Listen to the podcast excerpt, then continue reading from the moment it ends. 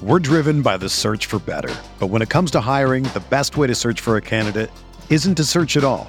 Don't search match with Indeed. Indeed is your matching and hiring platform with over 350 million global monthly visitors, according to Indeed data, and a matching engine that helps you find quality candidates fast. Ditch the busy work. Use Indeed for scheduling, screening, and messaging so you can connect with candidates faster. Leveraging over 140 million qualifications and preferences every day, Indeed's matching engine is constantly learning from your preferences, so the more you use Indeed, the better it gets. Join more than 3.5 million businesses worldwide that use Indeed to hire great talent fast. And listeners of this show will get a $75 sponsored job credit to get your jobs more visibility at Indeed.com slash BlueWire. Just go to Indeed.com slash BlueWire right now and support our show by saying that you heard about Indeed on this podcast. That's Indeed.com slash BlueWire. Terms and conditions apply. Need to hire? You need Indeed. Arizona, Colorado, Indiana, Michigan, New Jersey, Tennessee, and Virginia WynnBET is now live in all of these states, and the excitement of Wynn Las Vegas has finally landed in online sports betting and casino play. From boosted parlays to live in game offs on every major sport, WynnBET gives you the tools to win. Sign up today for your risk free $1,000 sports bet. Download the WynnBET app now or visit WYNNBet.com to start winning.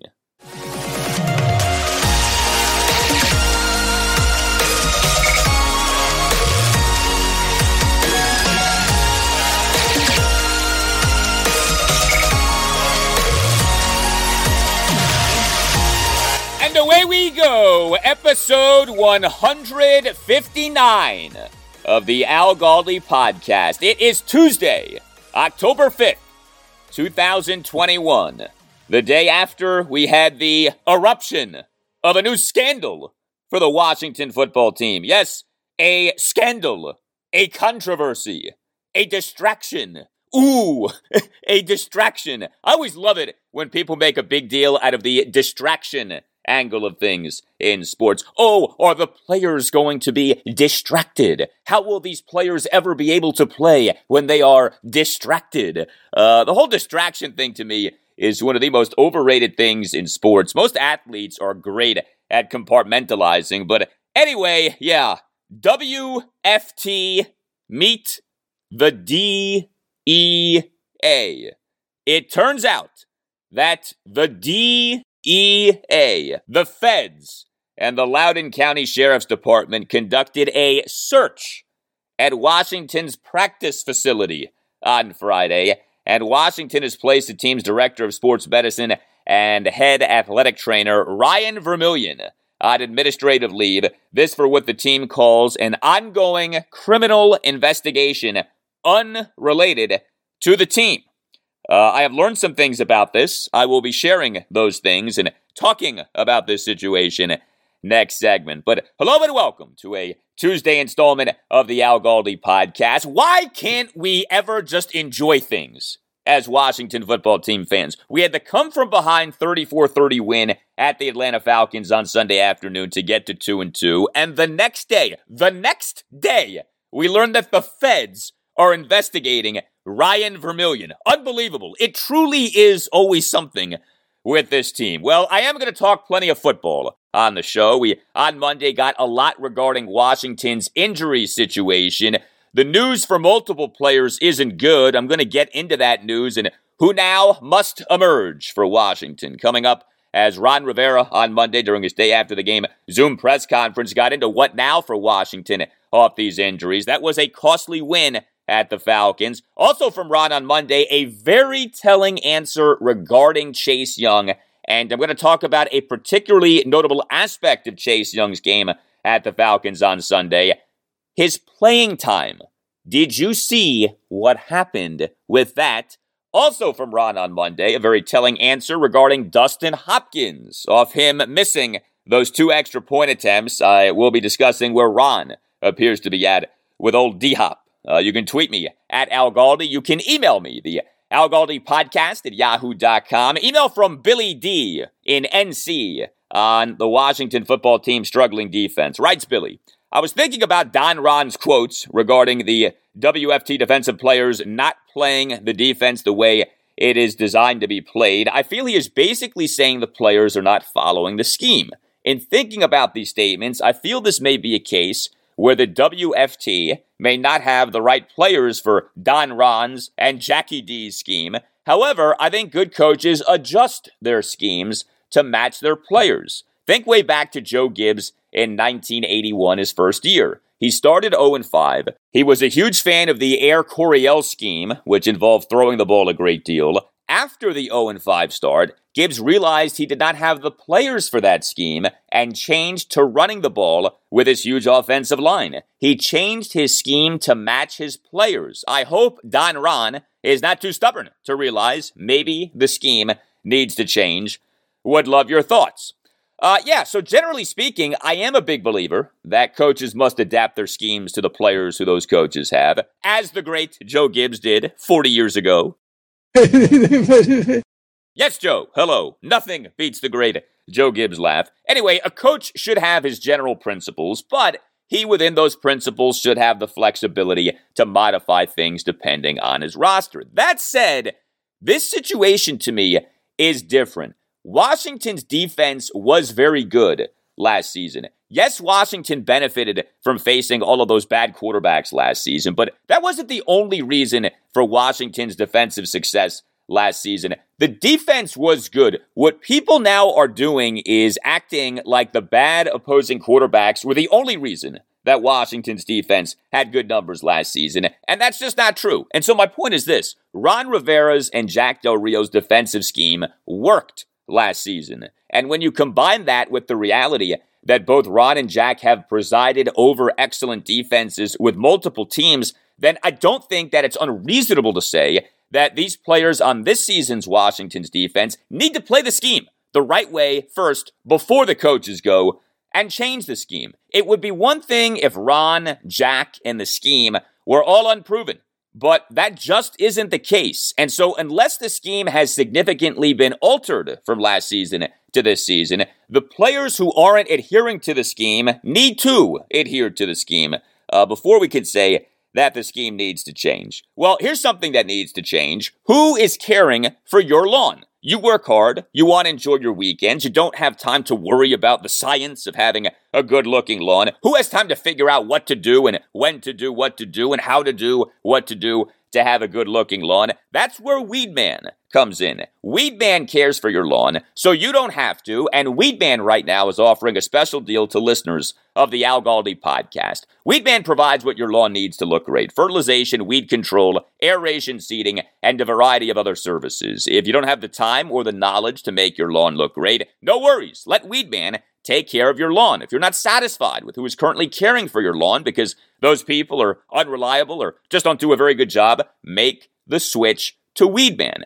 Uh, Weedman is a national network of locally owned franchises, so you'll receive the personal service that you deserve. Weedman answers your phone calls and emails promptly. Weedman does what it says it's going to do. I know that sounds simple, and it is, but it's actually not nearly as common as it should be. Uh, Weedman's products are of the highest quality. Weedman does not cut corners. The best weed control, state certified seed. Weedman's secret sauce is the fertilizer. All of Weedman's organic based fertilizer applications feature 65% super slow release nitrogen that feeds your roots slowly and effectively. You see, Weedman has a mastery of the science behind a great lawn. Now, a beautiful spring lawn actually starts now in the fall. And so Weedman is offering something special to listeners of the Al Galdi podcast a fall tune up at a great price, an aeration and two fall fertilization services for just $209. That's 30% off the usual price for those services. That price is a steal. That price applies to lawns of up to 6,000 square feet. So here's what you do call 571 340 3400. When you call, make sure that you mention the Al Galdi podcast. So you get that special deal. Again, an aeration and two fall fertilization services for just $209. Again, a 30% discount of the usual price for those services. That phone number again, 571 340 3400. And make sure that you mention the Al Galdi podcast so you get that special deal. You could also Google Weedman and make a web request. Just make sure that you mention the Al Galdi podcast. Weedman, a great lawn at a great price with great personal service. All right, well, before we get to the actual Washington football team football talk on this Tuesday installment of the podcast, we're going to first deal with the latest scandal regarding the Washington football team. You didn't think that we would go long without another major scandal involving this team. Now, did you? Now, maybe this scandal has nothing to do with the Washington football team. Time will tell. But, you know, we had the ownership scandal, we had the sexual harassment scandal. Each appears now to be over. And so I guess it's time for a new scandal. And sure enough, we now potentially have one. Uh, less than 24 hours after Washington's 34 30 win at the Atlanta Falcons. And shortly before Ron Rivera was to begin his day after the game Zoom press conference on Monday, we had major news that broke on Monday. Washington has placed the team's director of sports medicine and head athletic trainer, Ryan Vermillion, on administrative leave. Uh, this for what the team calls an ongoing criminal investigation unrelated to the team. So it's important to emphasize that, per the team, this is unrelated to the team. It turns out that the DEA, the Drug Enforcement Administration, and the Loudoun County Sheriff's Department conducted a search at Washington's practice facility on Friday. Yeah, Washington's practice facility got raided on Friday. It's a borderline miracle that this didn't come out until Monday. And there's incredible irony to all of this because it was on Friday night that we, believe it or not, had DEA night at Nationals Park. Yeah, we had DEA night at Nationals Park on Friday night. Uh, this for the Nats' 4 2 loss to the Boston Red Sox. So Friday night was DEA night, at Nationals Park. I mean, who the heck has ever heard of DEA night, by the way? But anyway, Friday night was DEA night at Nationals Park. And it turns out that earlier in the day, the DEA and the Loudoun County Sheriff's Department conducted a search at Washington's practice facility. You can't make this stuff up. So, like I said, the news of all of this broke shortly before Ron Rivera was to begin his day after the game Zoom press conference on Monday. Uh, that was supposed to be at 2 p.m., ended up being delayed until 2.30 p.m. Ron got asked a bunch about the Ryan Vermillion situation, said next to nothing. I have a lot to say about all of this, but here was some of what Ron had to say. So the team put out that statement saying that Vermillion has been placed on administrative leave for what the team calls an ongoing criminal investigation unrelated to the team. This was Ron on Monday on if he had anything to add to the statement, and then you'll hear a follow up exchange with Washington football team insider Nicki Jhabvala of the Washington Post. Nope. All I can tell you is that uh, we've made a statement. And Ryan Vermillion, is he on paid administrative leave or? The, the team has already made its statement. Okay. And we were off and running. Uh, Ron on Monday on what it's like for him to see a guy who Ron has worked with for years in Ryan Vermillion be involved in this situation.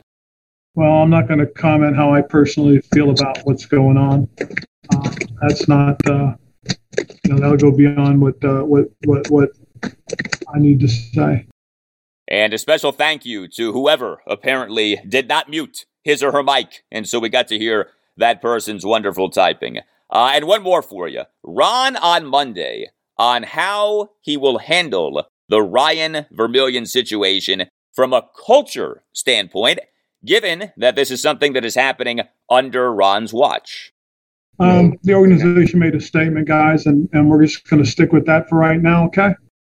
Yeah, so the whole culture thing. Uh, Ryan Vermillion being investigated by the feds and being placed on administrative leave is a major blow to the idea of a culture reset of Washington being led by Ron Rivera. Now, let me make this clear. We have no idea if Ryan Vermillion is guilty of anything. He may be totally innocent of any illegal activity. I am not someone who just presumes guilt. There's a lot that we don't know. However, this is not a good look, okay? the head athletic trainer of the Washington football team being investigated by the feds. The DEA, La DEA, for those of you who watch Narcos, La DEA raided the Washington football team's practice facility on Friday. Like just saying that out loud sounds so whacked out. The DEA raided the Washington football team's practice facility on Friday. You know, if Dan Snyder truly has stepped away for a while, old Danny Boy is probably like,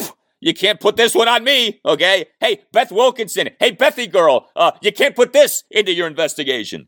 But understand who Ryan Vermillion is. He is a Ron Rivera guy through and through.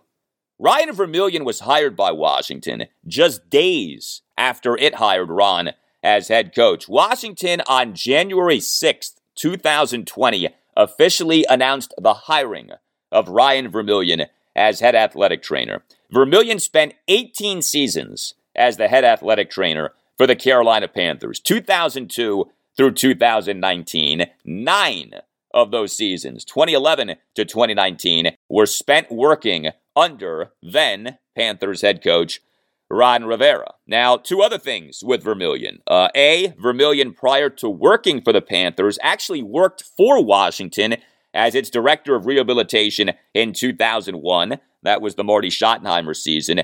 B, Vermillion worked under then Miami Dolphins head coach Don Shula from 1992 through 2000. So Ryan Vermillion has been in the NFL for a long time. Ryan Vermillion worked under Don Shula for years. Ryan Vermillion has worked under Ron Rivera for years. When you hear Ron during his press conferences reference an RV, like I haven't talked to RV yet, I need to talk to RV. RV is Ryan Vermillion.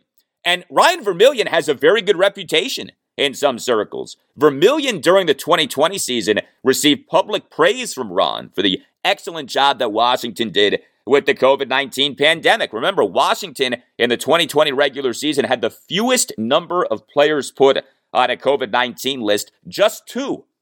And both players weren't even on the active roster. Uh, Washington placed Matt Ioannidis on the reserve COVID 19 list off him having been on the reserve injured list, and Washington placed running back Javon Leake on the COVID 19 practice squad list. For comparison's sake, the Baltimore Ravens in the 2020 regular season put an NFL worst 42 players on a COVID 19 list. The Las Vegas Raiders in the 2020 regular season put 37 players on a COVID 19 list. The league average without Washington was 15.4 players, and yet Washington, last regular season, put just two players on a COVID 19 list. Washington did a phenomenal job with the pandemic last season.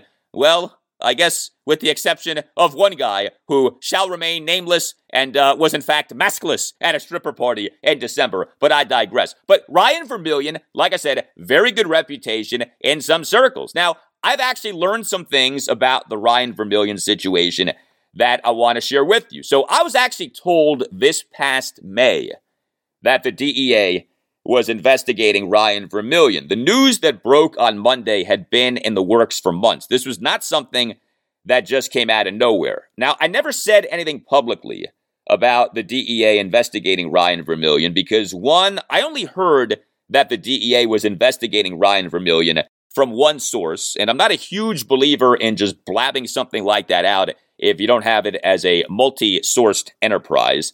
And number two, truthfully, I'm not a reporter, okay? While I certainly don't go out of my way to bury things, okay? I mean, I tell you what I know and tell you what I think. Uh, vetting and reporting news is not what I do. And so to enter into that arena is not something I take lightly, and it's not something that, you know, I have done, okay? Uh, what I do is different from that. But I, this past May, did learn some things about Ryan Vermillion, and I shared those things at the time on this podcast. Uh, the gist of what I learned has to do with Ryan Vermillion versus Dr. Robin West.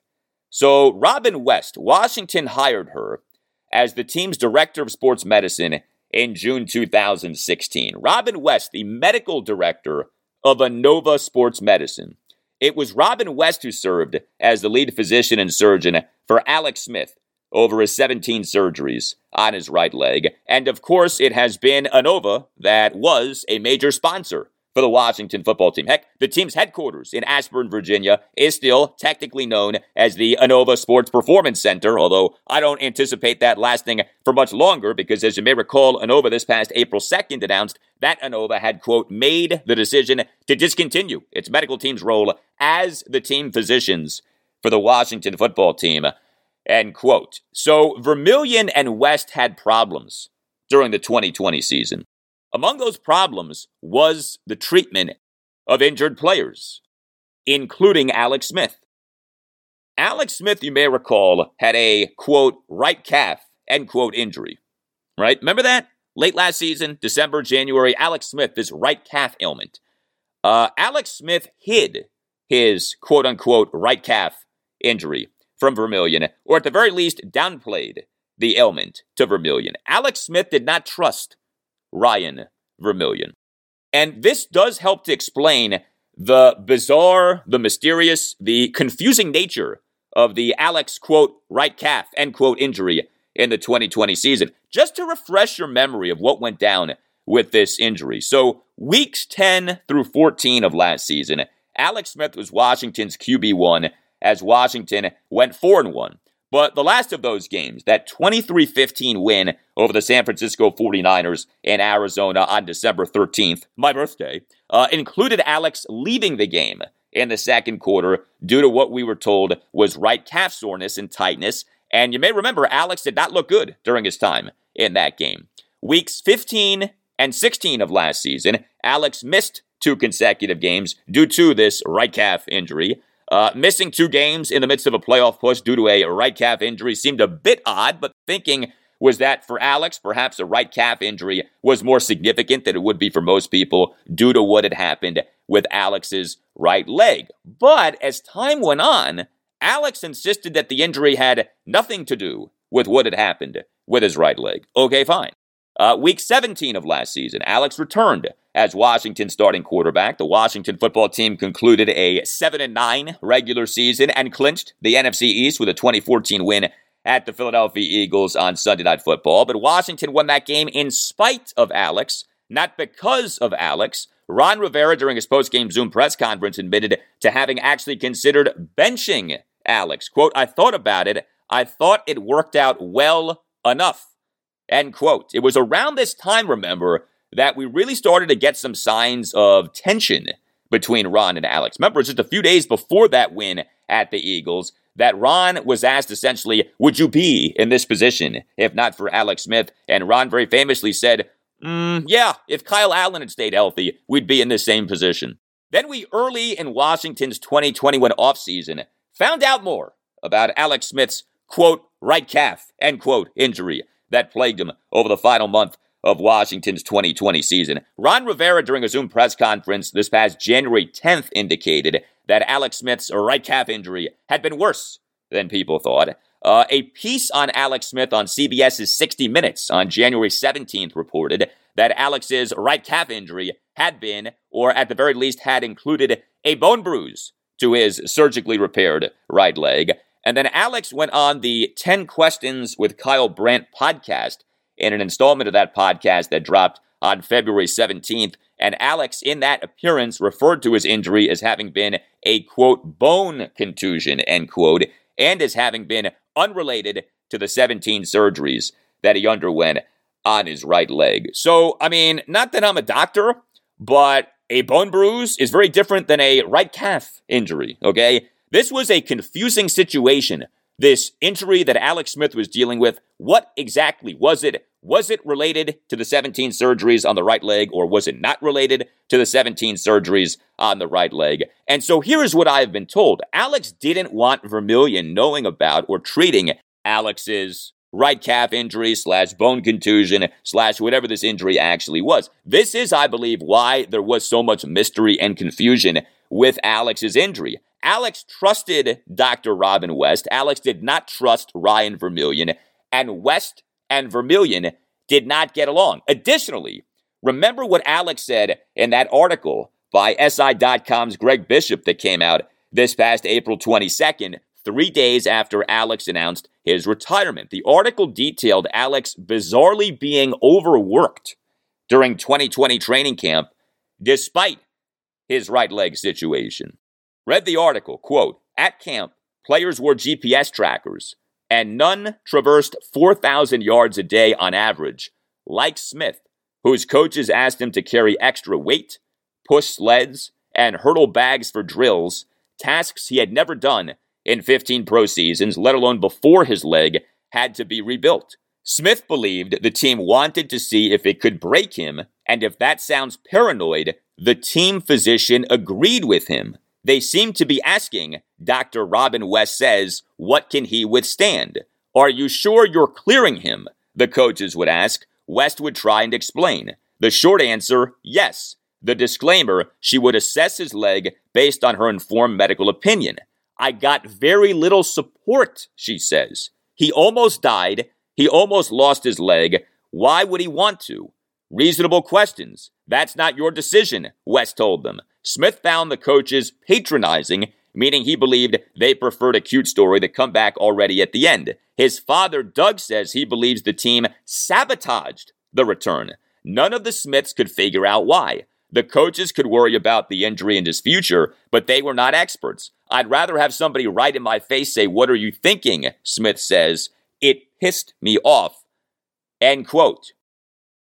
Remember, Alex displayed a bitterness regarding his final season with Washington upon the conclusion of Washington's 2020 season. There very much seemed to be a tension between Alex and Ron, a tension that first manifested itself, I believe, in late December as we were approaching that Week 17 game at the Eagles. Again, uh, days before that game, it was the Wednesday before that game. Ron gets asked, Would you be here if not for Alex Smith? And Ron essentially threw shade on Alex, saying, Yeah, we'd be here if Kyle Allen had not gotten hurt. Then Alex isn't very good in that win at the Eagles. And Ron, after the game, point blank says, Yeah, I thought about benching him, but he was good enough. And then Alex, of course, didn't even play in the 31 23 loss to the Tampa Bay Buccaneers at FedEx Field in the wild card game. Taylor Heinicke started that game. And what I've been told about that game, by the way, is that Taylor Heinicke knew he was going to be the starter for that game days before that game. That, that was not like a last second game time decision as it was set up to be. Uh, Taylor Heinicke knew very early that week that he was going to be the QB1 for the playoff game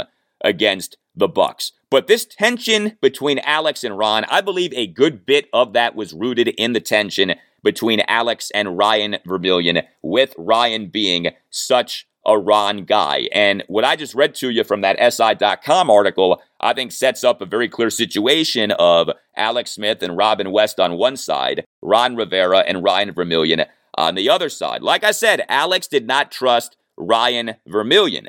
And now that the DEA, La DEA, is investigating Ryan, you can only wonder why Alex didn't trust Ryan Vermillion. You know, was Ryan Vermillion getting guys all pilled up, all shot up in order to play? I have no idea. Like I said, I'm not just presuming guilt here for Ryan Vermillion. I very much would like to hear his side of the story. He has been a part of the NFL for a very long time. It seems to me it would be difficult to be a part of the NFL for a very long time if you're nothing more than a drug pusher, okay? So, like, there's got to be more to this than what we know. I'd like to know that more before I personally arrive at a full and definitive conclusion as to what's going on here. But I did want to share with you what I know because I feel like what I was told back in May now takes on a much different context given what we learned on Monday. Uh, and I would not be sharing this with you if I had not been told this from a source who I do trust on this situation. It's always something with the Washington football team, and now it is a DEA investigation of the team's head athletic trainer. What's wild about this Ryan Vermillion situation, too, is that him going on administrative leave comes at a time now in which the Washington football team is very banged up. Uh, all kinds of news on Monday regarding injuries incurred by Washington in the win at the Falcons. I'll get to the latest injury news, starting with the latest on Washington's woeful defense after this.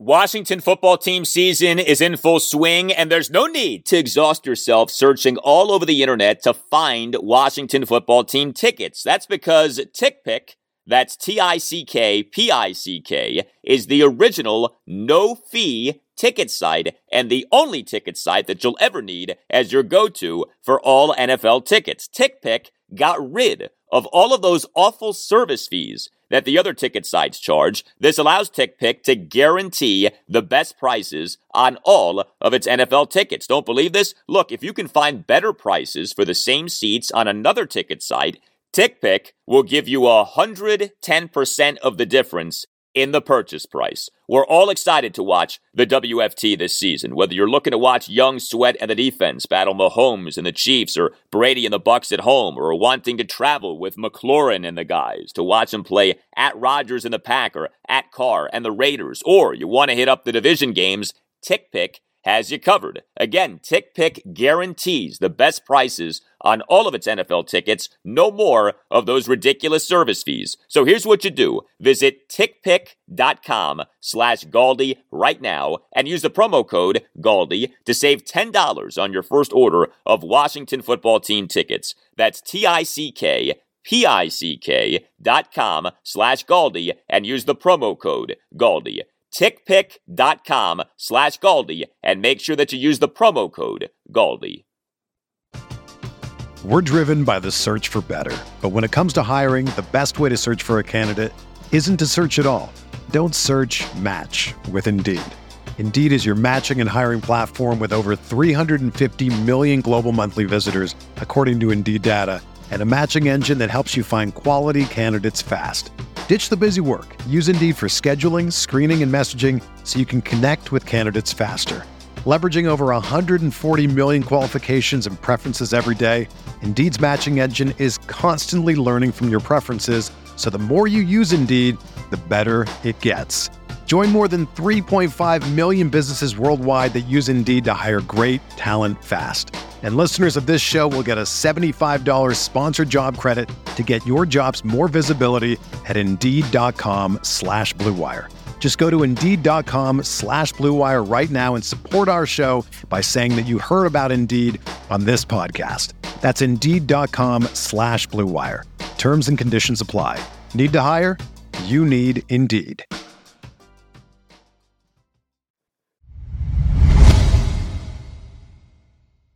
Well, talk about barely being able to enjoy a win. The Washington football team on Sunday afternoon improved to 2 and 2 with the 34-30 win at the Atlanta Falcons. What was a come from behind win, Washington overcoming a 30 22 fourth quarter deficit with two touchdowns over the final four minutes of the game. But we in the game had another bad performance by Washington's defense. We in the game had a bunch of injuries suffered by Washington. And then on Monday, we had this Ryan Vermillion situation break. I'm going to talk about the latest on the Brandon Scherff and Logan Thomas injury situations next segment when I talk Washington's offense. But right now, the defense. Uh, two key Washington defensive players appear to be done for the season. Ron Rivera, during his day after the game Zoom press conference on Monday, said that corner Torry McTyer is done for the season due to a torn ACL, and that linebacker Jon Bostic is likely done for the season due to a torn pectoral muscle. Uh, the McTyer news is troubling because Washington already was without Benjamin St-Juste. He was inactive on Sunday due to a concussion that was suffered in the loss of the Buffalo Bills in week three. You hope like heck that St. Juice is good to go for this next game for Washington, home to the New Orleans Saints this Sunday afternoon at 1. If not, presumably we have Darryl Roberts as Washington's number three corner and Gulp Troy Apke, aka Trap as Washington's number four corner. Remember all of the geniuses who said that Apke was never going to have to play on defense because he was a number six corner and he was only kept on the 53 man roster for his great special teams work? And geez, don't you guys understand how important special teams are? Yeah, let me know if in fact Apke is never needed to play on defense this season. And then with Bostic, uh, look, we all know that Jon Bostic is flawed, but him being out now lessens Washington's depth for a position group that seems to be among the shallowest on the team. We'll see. I mean, hopefully that proves to not be the case here. But Bostic being out will mean more playing time for Jamin Davis, who really hasn't been playing that much. Jamin, in the win at the Falcons, only played on 43% of Washington's defensive snaps. Here was Ron on Monday on whether Jamin is ready for an increased role, and you'll quickly hear Ron bring up two other linebackers. Well, Jamin's uh, going to get a little more opportunities, obviously, and, and, and we'll take a look at our other linebackers. But uh, uh, Khalil should get uh, more of an opportunity as well uh, to, to, to add on and play some. And um, and uh, David Mayo may get some more opportunities as well. We'll see how we uh, how we figure those things out as we get and progress into this week and get a chance to sit down and talk about those as far as the staff is concerned. All right, so Khaleke Hudson and David Mayo. Neither guy has played on a single Washington defensive snap so far this season. Washington took Khaleke Hudson in the fifth round of the 2020 NFL draft at Michigan. Hudson in the 2020 regular season did play in 16 games, but he played on just 4.88% of Washington's defensive snaps. He did, though, lead Washington in special team snaps last regular season. Uh, Hudson, Mayo, and Deshazor Everett are tied for first on Washington in special team snaps for this season. Ron on Monday on where we're at with Khaleke Hudson. Well, I think you know going through training camp, I thought Khaleke had a good one. You know, I really did. I thought he played well when, in the preseason, um, and it's just a matter of getting an opportunity, and, and this will be an opportunity to see exactly where he is. Uh, I think he's a, a, guy that plays fast and physical, has good quickness, uh, has played pretty much um, um, what we what we would consider the uh, the the will position. Uh, guy that will walk, excuse me, the Sam position, guy that will walk out into space every now and then uh, coming out of college. So I think this might be something that might be up his alley. And Ron then got asked what has prevented Khaleke Hudson from playing on defense so far this season. Well, I think what we got, what we've been getting from from Jamin in terms of his development and growth. I think uh, the way that uh, Jon Bostic has played and done some things for us, um, but also what Cole's done. I think Cole's really uh, coming on and developing and growing. So, Washington, with its second of two fifth round picks in the 2020 draft, took Khaleke Hudson. The pick that was used to take Hudson was actually the pick that Washington acquired from the Seattle Seahawks in the Quinton Dunbar trade of March 2020. So, Khaleke Hudson is what Washington got back essentially for Quinton Dunbar. Khaleke Hudson was Isaiah Simmons like for Michigan in 2019, and that he played all over the field. So, Khaleke Hudson is a guy who, yes, offers position flex, position flex. Yes, Ron, position flex. Uh, Khaleke Hudson in 2019 for Michigan for Pro Football Focus had 371 snaps as a box safety, 210 snaps as a slot corner, 200 snaps as a defensive lineman, 52 snaps as a free safety, and 20 snaps as an outside corner. He was all over the place. He in 2019 started all 13 games for Michigan at the Viper position which is a hybrid safety linebacker role. You've heard Ron talk about the Buffalo nickel position for Washington. That's essentially the same thing, a hybrid safety linebacker role. Khaleke Hudson is a valuable special teams guy, but you know, you'd like it to be that he's more than just a special teams guy for you. And in theory, he's going to get an opportunity here. You know, Khaleke Hudson in a November 2017 Michigan home win over Minnesota actually tied a single game NCAA record with eight tackles for loss. Uh, as for David Mayo, Washington signed Mayo as an unrestricted free agent this past March. Signed him on March 18th, just the second day of the NFL's new league year. Uh, Washington on August 31st released Mayo in the cut down to 53, but Washington on September 1st announced the re signing of Mayo to the active roster. This season is Mayo's age 28 season, and he has played for, you guessed it, the Carolina Panthers. Uh, they took him in the fifth round of the 2015 NFL draft out of Texas State, though he played for the Panthers as mostly a special teams player from 2015 through 2018. Signed a two year contract with the San Francisco 49ers in March 2019, but was released by the 49ers in their cut down to 53 for the 2019 season. Mayo signed with the New York Giants in September 2019, played for the Giants the last two seasons. Mayo in the 2019 regular season did play for the Giants in all 16 games, including 13 starts. Uh, he, per Pro Football Focus that season, had a run defense grade of 90.1, but also a coverage grade of just 48.8. And then Mayo, last regular season for the Giants, played in just 11 games, including two starts, due to a torn meniscus in his left knee. Well, whoever is playing linebacker for Washington moving forward will be a part of a Washington defense that has been atrocious on third downs, as we all know. Washington in the win at Atlanta allowed the Falcons to go 10 of 16 on third downs. Washington, as we speak here on this Tuesday, is dead last in the NFL so far this season in lowest opponents' third down efficiency at 59.7%. Opponents are 37 of 62 on third downs this season. That is pathetic. Ron Rivera on Monday on the Washington defense's latest struggles on third downs. Initially, some of it to me is, is just missed opportunities, just being in the right place at the right time. Um, and and you know that's the hard part is you look at it, you get the right situation, and and, and unfortunately we we we we bite on something or we don't get the pressure we'd like to have or you know who knows? I mean those are things that we're going to continue to work on. And and it's it's it is frustrating uh, more so than anything else just because you know we put ourselves in that position. So we've just got to we've just got to finish. Yeah you do but that has not happened yet this season. Could that possibly be viewed as a positive?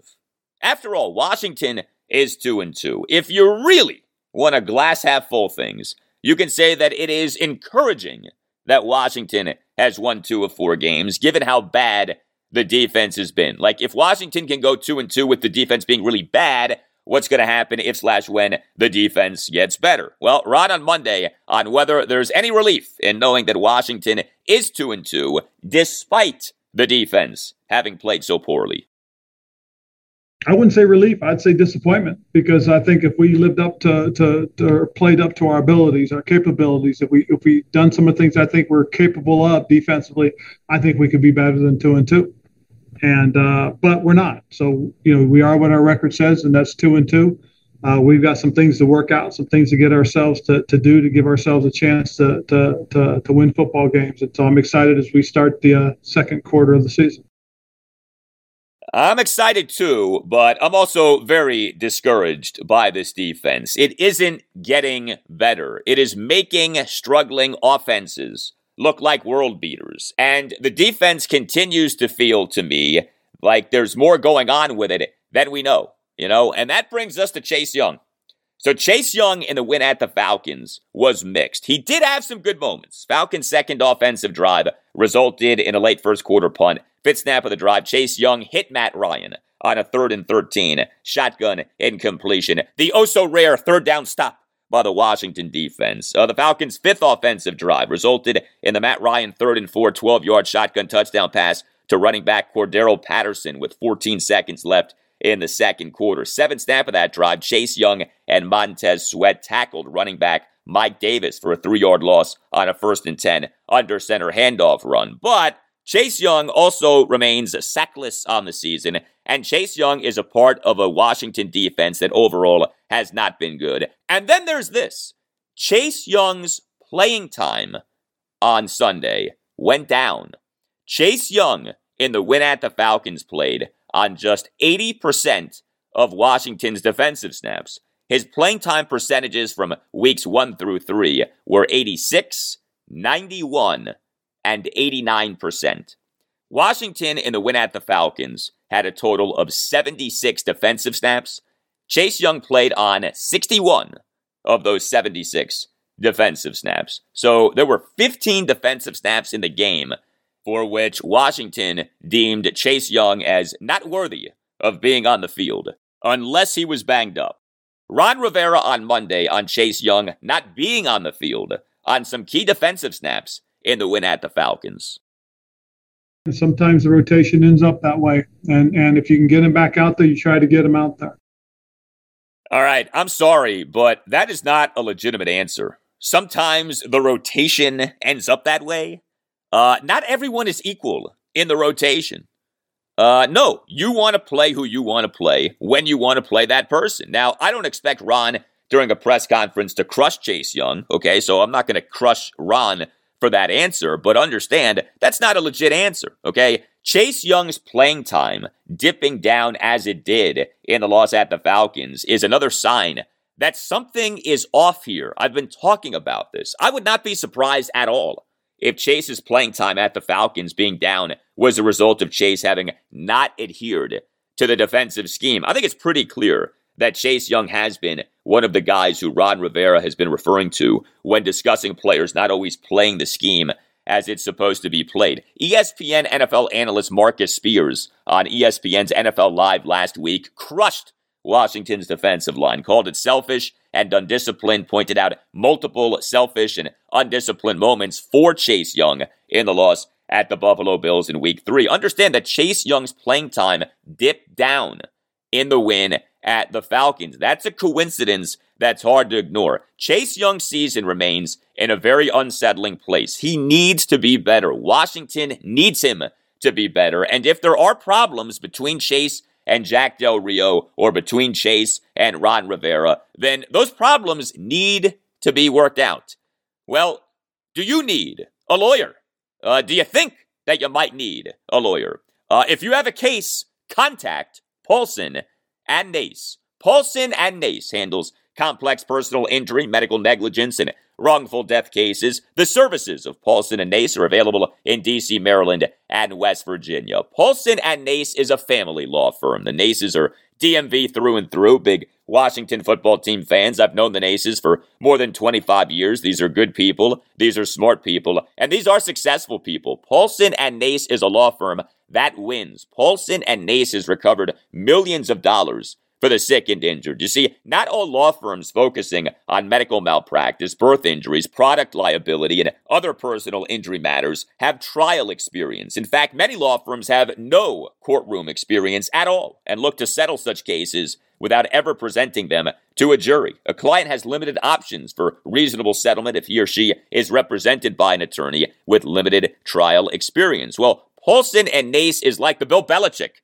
of DC area law firms. Founding partner Barry Nace has tried more medical malpractice cases to verdict in Washington, D.C. than any other plaintiff's attorney. Like I said, Belichick. If you're looking for a lawyer, ask yourself this Do you want an attorney who talks about unverified successful cases, or do you want a law firm that has fought the good fight for decades? That is Paulson and Nace. If you have a case, contact Paulson and Nace. If you feel as if you've been wronged, if you have a complex personal injury, medical negligence, or wrongful death case, or you think that you may have one but aren't sure, call Paulson and Nace and schedule a no obligation appointment. Yeah, you're obligated to nothing. You can call Paulson and Nace at 202 902 7611. That's 202 902 7611. When you call, make sure that you tell Paulson and Nace that Al Galdi sent you. Make sure that you say, hey, I heard about you guys on the Al Galdi podcast. Here's what I got going on. Schedule a no obligation appointment by calling 202 902 7611. Paulson and Nace, when tragedy happens, let their family take care of yours.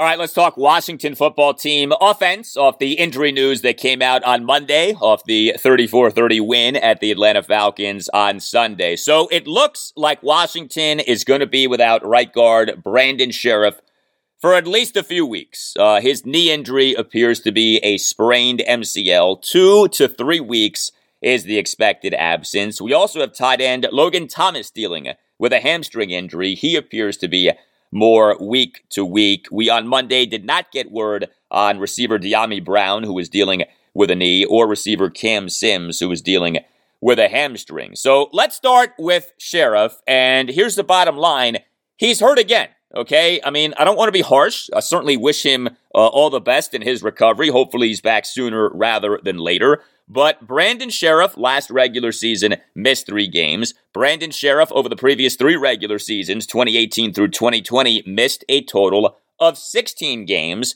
And now he's hurt again. Okay? Last season, 2020, Brandon Scherff missed three games due to a reported sprained right MCL that was suffered in the 30-15 loss at the Arizona Cardinals in week two. 2019, Scherff missed five games. He was inactive for two consecutive games and then was placed on the reserve injured list due to shoulder and elbow injuries. 2018, Scherff missed eight games due to a torn pectoral muscle, and now he's hurt again. He's playing this season under the terms of the one year, $18.036 million non exclusive franchise tag tender. I wanted no part of Scherff playing for Washington under the terms of a second consecutive franchise tag tender. I wanted Washington this past offseason to either A, sign Scherff to a long term deal, or B, tag him and trade him. And a big part of why I don't like Washington continually having franchise tag Brandon Scherff is the guy gets hurt a lot, okay? And when you combine that with his position, he is a guard. And the other one's a guard. Yes, Jay Gruden, Brandon Scherff is a guard. This is a massive overpay, a one year, $18.036 million contract for Brandon Scherff. I don't care how good of a guard the guy is. Uh, I do believe that there are people inside the Washington football team organization who felt, as I felt this past offseason, about not tagging Brandon Scherff for a second consecutive offseason. I still go back to Ron Rivera in a Zoom press conference on March 10th saying that franchise tagging Scherff for a second consecutive offseason, quote, was my decision and my decision alone, end quote. I thought that was a very telling quote from Ron Rivera during the offseason. But whatever, what's done is done. And so, at least for the short term, Wes Schweitzer is Washington's starting right guard. Schweitzer in the win at the Falcons replaced Scherff at right guard, played on 42% of Washington's offensive snaps. Ron Rivera at his day after the game Zoom press conference on Monday on how Wes Schweitzer graded out in the win at the Falcons. Very well. You know, last year um, uh, Wes had started for us, uh, did some really good things, really, really good things. And he's a, he's a, very powerful, stout guy who does a heck of a job. He's, he's always prepared, always ready to roll. Um, and and I, I, think we'll be fine. I really do. I, I got a lot of confidence in Wes. And um, you know, going forward for whenever Brandon's ready to roll, we'll we'll go from there. But in the meantime, you know, we're going to give Wes every bit of support we can to help him out as he, he prepares to get ready to play football. Yeah, and he has played plenty of football. Schweitzer did a nice job as Washington's starting left guard last season upon taking over for Wes Martin, who, as you may know, is no longer with Washington. The New York Giants on September 27th signed Wes Martin off of Washington's practice squad. As for Logan Thomas, uh, look, this was a concern going into the season. Washington's depth at tight end, that depth is about to be tested. Ricky Seals Jones, presumably, now is Washington's TE1, uh, if in fact Logan is going to miss some time here. Seals Jones in the win at the Falcons, two receptions for 19 yards on four targets, and playing on 93% of Washington's offensive snaps. But Seals Jones had some spotty moments. Uh, Washington's third offensive drive resulted in Taylor Heinicke's second quarter, third and eight, 33 yard shotgun touchdown pass to Terry McLaurin. The sixth snap of that drive and the snap right before the touchdown, Ricky Seals Jones had a drop on a Taylor Heinicke second and eight shotgun incompletion. Although, in fairness to Seals Jones, it did appear as if safety Jaylinn Hawkins got away with a hold on Seals Jones. But on Washington's eighth offensive drive, the one that resulted in Taylor Heinicke's second touchdown pass to Terry McLaurin, the fourth quarter, first and 10, 17 yard under center play action miracle touchdown pass uh, to Terry McLaurin. Ricky Seals Jones on the first snap of that drive committed a first and 10 five yard false start penalty. Uh, Washington also has John Bates. He in the win at the Falcons was not targeted in playing on 24% of Washington's offensive snaps. And Washington has Sammis Reyes, who has been inactive for each of Washington's first four games of the season. Ron Rivera on Monday on what he has seen from Ricky Seals Jones and John Bates, and on whether Sammis Reyes may be about to be active. No, we've seen some tremendous growth. We, we really has uh, we have from Ricky, you know, in, in terms of his development as a, as a tight end as a complete tight end. I mean, he does a great job um, with his routes. He's, he's learning to, to run those even better. He's got good hands. He's, he's a, he's a uh, pretty sure catcher. Um, his blocking has come a long way. He, he did a nice job this past weekend. Uh, so we're excited to see even more of him. I thought John Bates really, it, it, really didn't seem too big for him. He really seemed to handle it well as a uh, as a young player, and showed some very promising things. Um, probably the play that sticks out the most for me as far as John Bates was concerned was uh, the finishing block that he made on the touchdown on the kickoff return. I mean, mm-hmm. Hands were in great position, feet were right underneath him where he needed to be, good position, and just drove through and finished the, the block. That just you know that really sprung him, um, sprung uh, uh, uh DC the rest of the way. So that was good to see. Um, so I was happy to see that development. Um, Sam Sam Sammis looks like he's going to get an opportunity this coming Sunday. So, uh, you know, he'll have to start getting himself geared up and ready to roll. All right, so Sammis Reyes is tracking toward being active for this Sunday afternoon's game against the New Orleans Saints at FedEx Field at 1. If you caught my conversation with former Washington tight end Logan Paulsen last week, in episode 155 of the podcast, we talked Sammis Reyes, who Logan has actually worked with. And one of the things that we got into was whether Washington truly wanted Sammis to ever be active this season. Well, uh, Sammis now is about to be active, whether Washington wants it or not. Uh, he may not play a lot in this game against the Saints, but then again, if Seals Jones gets hurt, if Bates gets hurt, uh, then it's showtime for Sammis. Uh, Washington signed Sammis Reyes as an unrestricted free agent this past April 13th. He had never played football at any meaningful level, converted basketball player, played collegiately at Tulane, athletic freak. The dude drove for DoorDash in 2020 during the COVID 19 pandemic. Sammis Reyes, born in Chile, he would be the first Chilean born player to play in the NFL. Ron Rivera on Monday on the significance of Sammis Reyes becoming the NFL's first Chilean born player? Well, I think it's tremendously important, you know, that, that he comes from Chile. Uh, and, and the reason being is that, you know, this this game, this sport that we play is, is can be a world sport. And, you know, you really want to play the best players. And when you can find athletes from all over, that, that's a pretty neat thing. So I think that's pretty cool, first off. And, and, and there is some importance, there is some significance to that. Um, but I, I, think it's important uh, to really appreciate his journey more so than, than than other things too, because how hard he's worked to get to where he is. You know, the, the kid's a tremendous athlete.